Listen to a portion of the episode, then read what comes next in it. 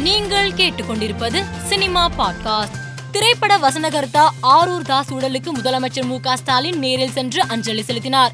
தமிழ் திரையுலகின் முன்னணி இசையமைப்பாளராக வலம் வந்த தேவா சமூக வலைதளத்தில் இணைந்துள்ளதாக அறிவித்துள்ளார்.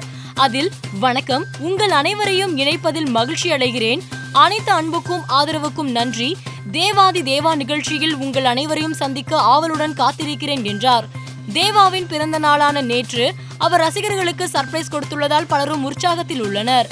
நேற்று நடிகர் விஜய் பனையூரில் உள்ள அலுவலகத்தில் ரசிகர்களை சந்தித்தார். அப்போது சம்பாதிக்கக்கூடிய பணத்தில் ஒரு பங்கை மட்டுமே செலவிடுங்கள் தேவையில்லாமல் செலவு செய்ய வேண்டாம் நற்பணிகளை மேற்கொள்ளும் போது ஏழை எளிய மாணவர்களுக்கு நோட்டு புத்தகங்கள் வழங்க வேண்டும் ஏழை எளிய குடும்பங்களுக்கு தொடர்ந்து உதவிகளை மேற்கொள்ள வேண்டும் என்று விஜய் தனது ரசிகர்களுக்கு அறிவுறுத்தியுள்ளார். பொன்ராம் இயக்கத்தில் விஜய் சேதுபதி நடித்து வரும் டிஎஸ்பி படத்தின் ரிலீஸ் தேதியை படக்குழு அறிவித்துள்ளது.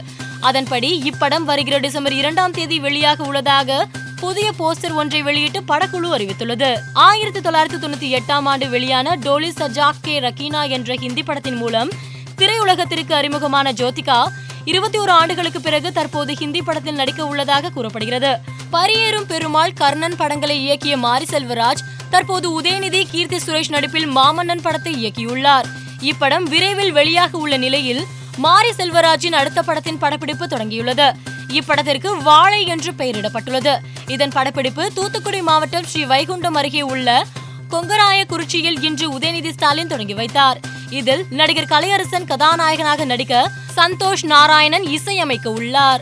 கோவாவில் தொடங்கி இருக்கும் ஐம்பத்தி மூன்றாவது இந்திய சர்வதேச திரைப்பட விழாவில் தாசி ஞானவேல் இயக்கி சூர்யா நடித்திருந்த ஜெய்பீம் திரைப்படமும் கமலக்கண்ணன் இயக்கிய குரங்கு படல் திரைப்படமும் ரா வெங்கட் இயக்கிய கிடா என்ற திரைப்படமும் திரையிட தேர்வு செய்யப்பட்டிருக்கிறது. அறிமுக இயக்குனர் ஹேமந்த் இயக்கியிருக்கும் காரி படத்தில் சசிகுமார் கதையின் நாயகனாக நடித்துள்ளார்.